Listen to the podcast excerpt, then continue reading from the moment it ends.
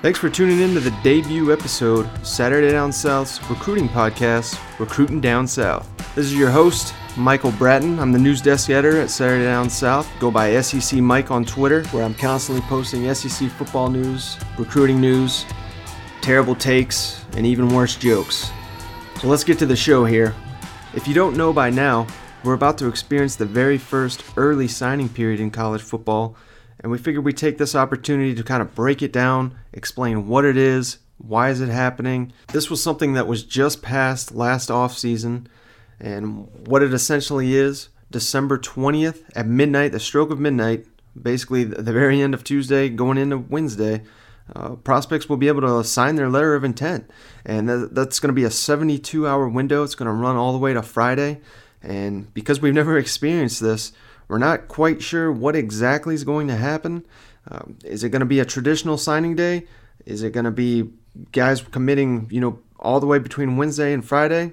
I mean, we just don't know until until it goes down. But uh, it it does look like the majority of players are treating this first Wednesday, December the twentieth, as a national signing day. I know LSU is doing a streaming uh, live national signing day preview type show, like most SEC schools have, have done in the past. Uh, I'm not quite sure if other schools are going to be doing that, but I would imagine they will follow suit there. ESPN is having the national broadcast of players committing.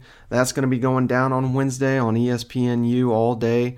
Uh, so it, it should be somewhat familiar, but uh, it's it's going to be very very interesting to play out.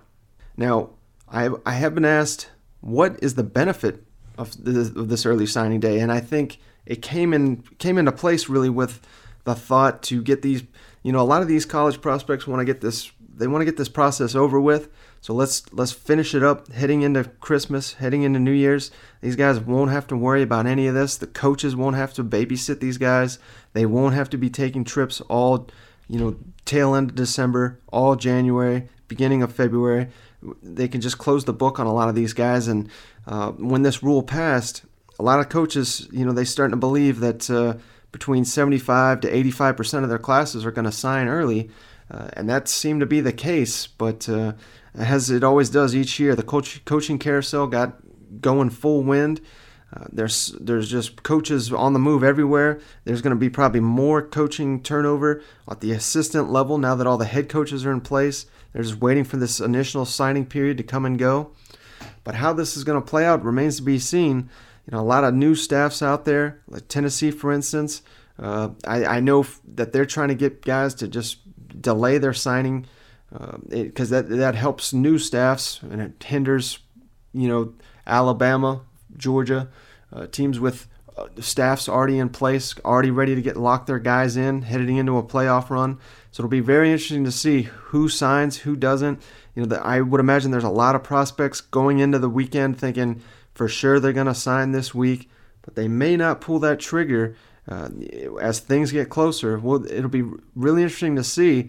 And if if prospects don't sign, do they lose a spot uh, with their committed class? How how are coaches going to handle that? So, uh, just a lot of unanswered questions at this point. It remains to be seen how any of this is going to go down. Are we going to get another signing day? Essentially, have two of those this season that that kind of looks like that's what's going to happen. However, there are some high profile guys kind of already saying Friday is going to be the day that they commit instead of Wednesday or Thursday. Uh, so this could be a three day committing event. Uh, I'm I'm also interested to see if if any prospects announce it Wednesday at midnight. We've obviously never seen that on National Signing Day. I, I believe there was a rule you couldn't send in your your letter of intent till 7 o'clock local time, whatever it was. But that's no longer in place. Now they can do it at midnight Wednesday, all the way up to uh, midnight of Friday into Saturday morning. So, how this all plays out remains to be seen, uh, but it should be a, a wild ride. So, one question that has to be asked with this early signing period is how are the high schools dealing with it? You know, the, obviously high school coaches, high school prospects, and administrators dealing with these college coaches and administrators uh, with this the unknown of this early signing period is going to create a lot of chaos potentially. So I figured I'm going to reach out to a high school coach And who better than my buddy Mitch White? He writes for Gene's page, which is the Mississippi State 247 sports page. He's also a quarterback coach at Douglas High School in Memphis. Uh, so he's going to hop on and join us here. Uh, just give us his thoughts on the early signing day period and what are recruits saying, not only of, of the signing day, but uh, I also wanted to ask him about, uh, you know, the relationships the new coaches in the SEC have with the Memphis prospects.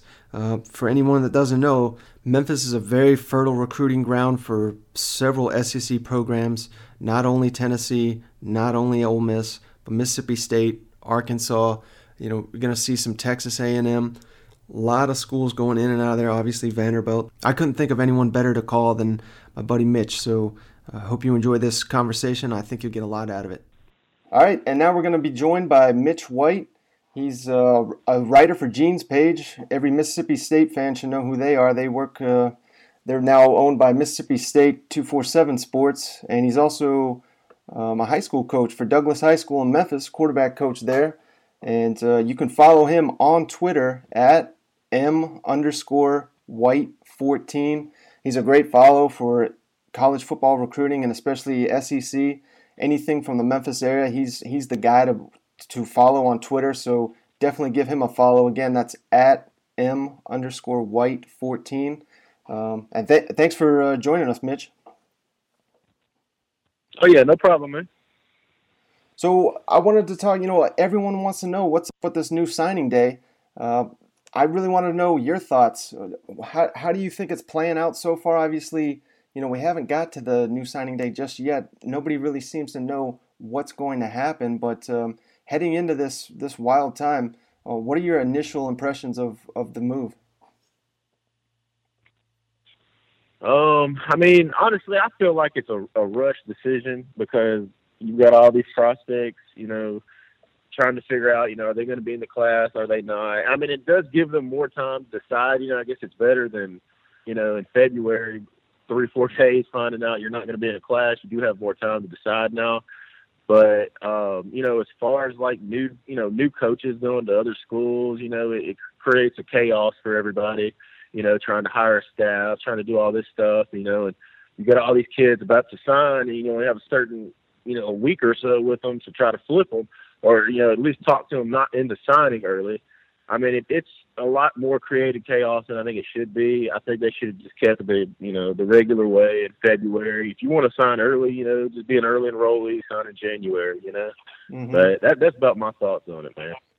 Now I don't know um, if you've talked to any prospects, and you know, any obviously you're a high school coach. Uh, what what are the what are you hearing from from the you know the prospects themselves, the recruits are are they fully aware of, of the difference between the new signing period and the traditional one? And um, you know, are they being told that they potentially won't have a spot if they don't sign early? And are they aware that they can still be an early enrollee and, and not sign during this early early period? Well, I think yeah, I think they are aware. Uh, I think the biggest thing though is just shoring up a spot in somebody's class because you know, unless you're like a surefire five star kid who's got an offer from everybody, you know, your spot's not always guaranteed. As you know, as you can see at schools like Alabama where they cut, you know, top 100 players in the country year by year. So I mean, I know I know it doesn't happen at a lot of schools, but I mean, you know, I think I think like I said, I think it has one positive in it, and that's you can sure up a spot in a class.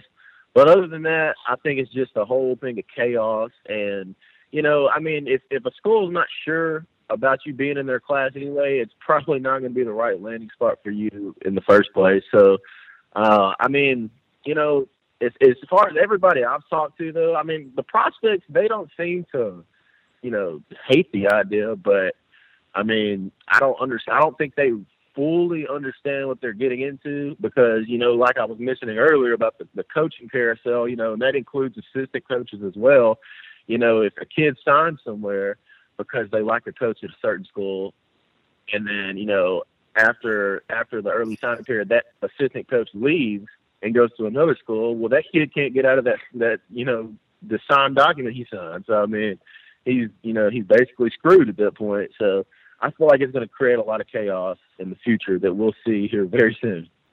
Yeah, and I think you're right. You know, j- judging by what um, what I'm hearing from coaches, assistant coaches, and everything, uh, after this early signing period, we're going to see a mass movement of assistants all across the country. A lot of staffs in the SEC, even Tennessee, Arkansas. You know, they don't even have their staffs fully uh, in place yet. So you know they're going to be adding people. Uh, there's going to be a mix of, of just movement everywhere from the assistant ranks, and uh, I think there's going to be some recruits upset. You know, there it happens in February as well with the traditional signing period, but uh, I, think it's just going to create more headaches. But uh, you know, I, am not ready to to fully say it's a it's, it's, a bad idea until it's played out. I've seen people kind of already condemning the new signing period, but uh, you know, it, in the end, it could be a good thing. Uh, what, one thing that I that I've kind of been throwing out there I wouldn't be opposed to them moving the early signing period back to maybe August, right before college football and high school football starts. And then potentially, if a head coach or a coordinator gets fired or moves on to another job, then letting the prospect out of out of their letter of intent. Uh, what do you th- what do you think about that idea? Yeah, I can see that. I mean, you know, as far as like a prospect, if he could get out of his letter of intent, you know, with something that happens like that, then I, yeah, I would totally agree. But you know, that that's that's just my biggest problem with this right now. You know, is like I said, I don't feel like the kids fully understand what could happen. You know, and you know, like like I said, if a coach leaves and you've already signed the you know the letter of intent, and you're basically you you have to go to that you know that program now unless you want to transfer and sit out a year, which I don't think you know. In, in my opinion, I just don't think that's right. But you know, like you said, I you know we should let it play out and see how it works out fully. But you know, just me, you know, predicting the future, I don't I don't see it working out smoothly at all. I think I don't think it'll be along or be around very long at all. Mm-hmm. Okay, well, another thing I wanted to talk to you about. Obviously, you're from Memphis, coach in Memphis. Uh, a lot of people that are not from that area may not understand uh, just just the makeup of that town. Uh, my family is originally from Memphis, so I'm very familiar with it. I, I went to Tennessee. My father went to Tennessee, but a lot of my uncles went to Arkansas, Ole Miss, uh, Mississippi State. Uh, that that that town is is not a Tennessee town. It's it's kind of all over the place. Uh, I, I, think every SEC school in the area recruits Memphis very heavily year in and year out. Um, so I just wanted to get your thoughts on, um, you know, what you're hearing with the new staffs around the SEC, um, and we might as well start with Jeremy Pruitt in Tennessee. Uh, you getting any kind of buzz, or, or what's what's the general consensus of, of that hire? Well, from everybody I've talked to, you know, the bigger prospects in Memphis, you know, he him and his staff, somebody in his staff or himself have reached out and made contact with the Memphis recruits, which I think is a really good thing because, you know, Tennessee, besides really signing Drew Richmond, you know, a couple of years ago for MUS, mm-hmm. really hasn't been that involved in the city of Memphis. And I feel like, you know, there there are a lot of talented kids in Memphis that seem to get away, go to other programs and do pretty good. But I mean, um, you know, just it's so far, you know, it seems like they've done pretty good, you know, with them reaching out to, you know, of course, the biggest Jerome Carvin, you know, they got Jeremy Banks, you know, they they've definitely had communications with them, and then you know, a few other 2019 prospects I've talked to have said they've had contact as well, but um, I think as far as you know, so far how it's been, you know, I think they've done a pretty good job. What about uh, you know, obviously Ole Miss has a huge presence uh, in Memphis. Uh, any reaction to uh, Matt Luke keeping that job, and, and just how's he done in, in that in that town? Yeah, um, Ole Miss. You know, for the last few years, you know, Ole Miss is really they, they've owned Memphis because I guess you know it's so not a far drive or whatever. But uh, you know, as far as the prospects I've talked to so far, you know, I, I haven't heard much on Matt Luke and Ole Miss a lot of them that you know, I guess the sanctions that came down have kind of turned them off. Mm-hmm. But uh, uh, you know, I mean, it, you know, in the 2018 cycle, the kids I've talked to haven't really had a lot of com- conversations with Ole Miss. So, you know, maybe that changes in 2019 because I think I think Memphis is going to be, you know, they've got a lot of talent coming from Memphis in 2019. But you know, we'll see. Oh, and what about uh, Joe Moorhead? Anything there? I know obviously he's a northern guy. He's he's a bit of an outlier for the SEC, but uh, I, you know, I've been really impressed researching his resume, what he's done in his past, and even in his uh, initial press conference there, just kind of, you know, I believe that they asked him that, you know, how are you going to recruit um, a Southern athlete when you don't really have any ties down here? And uh, I know he he had said, uh, you know, if they're a football guy, I'm a football guy. We can easily connect, and he doesn't see any issues there. Uh, have you heard anything on uh, Joe Moorhead or or his Mississippi State staff? Yeah, I've, heard a lot of uh, you know very positive feedback on them. You know, I, I I thought the same thing as well. You know, because Mississippi State interviewed Jeremy Pruitt, they mm-hmm. interviewed you know Moorhead, and you know I I thought in my opinion I thought Pruitt made more sense just because like you said of his Southern recruiting ties. Neither had been a head coach. Both have had success where they've been. You know, but um, yeah, everybody I've talked to though had very, very good positive feedback on him, and um, it sounds like they're doing pretty well so far. I, honestly, this is just opinion, but you know, as everybody knows, you know, in, in the city of Memphis, Jerome Carvin is probably the biggest prospect. I think, in my opinion, it comes down to Mississippi State and Tennessee, and from what I've you know been told by him, both staffs have made a very good impression on him. The new staffs, so you know, it next week we'll find out on December 20th. You know, well, I think he's actually doing a commitment on the 19th or the 18th, but you know he'll be signing on the 20th, so we'll find out. But you know, um, yeah, I think I think Moorhead. I think he's going to be a good hire as well. You know, I talked to Steve Robertson at uh, Gene's Page. You know, we write mm-hmm. together, and he, you know, and he told me he feels confident in him. He likes him. He thinks he's going to get the job done. So, you know, I think I think he'll be a good hire in the long run. Like you said, as long as they know football and he knows football. They feel like they're going to get together and, and do good. So, I mean, I think he'll be a good hire in the long run. Yeah, I do too. I think that could be one of the you know the sneaky good hire of this offseason in the, in the SEC. Um, he has a very similar resume to uh, Dan Mullen when he came into that job, but obviously the job now is is in a much better position. The facilities have been upgraded, the talent's been upgraded. Uh, and I, I, I firmly believe they're going to be a preseason top 20 team. They're going to have a, they should have a really good team next year. If he has success immediately, I think it's going to be very easy for him to just build on what Mullen has done and, and continue the, the progress that down there in Starkville. I agree. Um, but yeah, as far as far as you know, I'm not trying to bring this up again, but I think something else that can help a lot too is Ole Miss being in trouble with the sanctions. You know why I say this, but mm-hmm. you know, last week they flip a, four-star quarterback, and then they land one of the top players in the 2019 class in Mississippi. Mm-hmm. But I, I do think Mississippi State will be helped a lot in recruiting by that as well. And as you mentioned too, they have a, a very talented and experienced team coming back next year. I do think they could compete, and I do think you know, recruiting-wise, they will dominate the state the next few years just because of you know Ole Miss's problems. But I, you know, I, I do think I think Moorhead could do very very well there. I think his you know his philosophy, what he does, and as far you know, like I said about Mississippi State being able to recruit really well these next couple of years, I think I think there could be some success there definitely. Now, obviously, Dan Mullen spent a lot of time at Mississippi State. He's now at Florida. Uh, you know, that's that's an area that Mississippi State like to recruit as well. Uh, well, do you think he'll continue to try to recruit the Memphis area, or or does what's his reputation in that town? Are you talking about Dan Mullen? Yeah. Do you think he'll continue to try to uh, recruit Memphis while while he's in Gainesville? Well, yeah, I think he will. I think when you know, of course, if there's a national prospect in the city of Memphis, then I think he definitely will. Um, you know, like like Jerome Carvin, for example. I mean, he's he's been all over Carvin. He's tried to get him down for this past weekend on an unofficial visit, but uh, you know, he ended up canceling that and was supposed to go to Tennessee, but the ride situation kind of didn't pan out.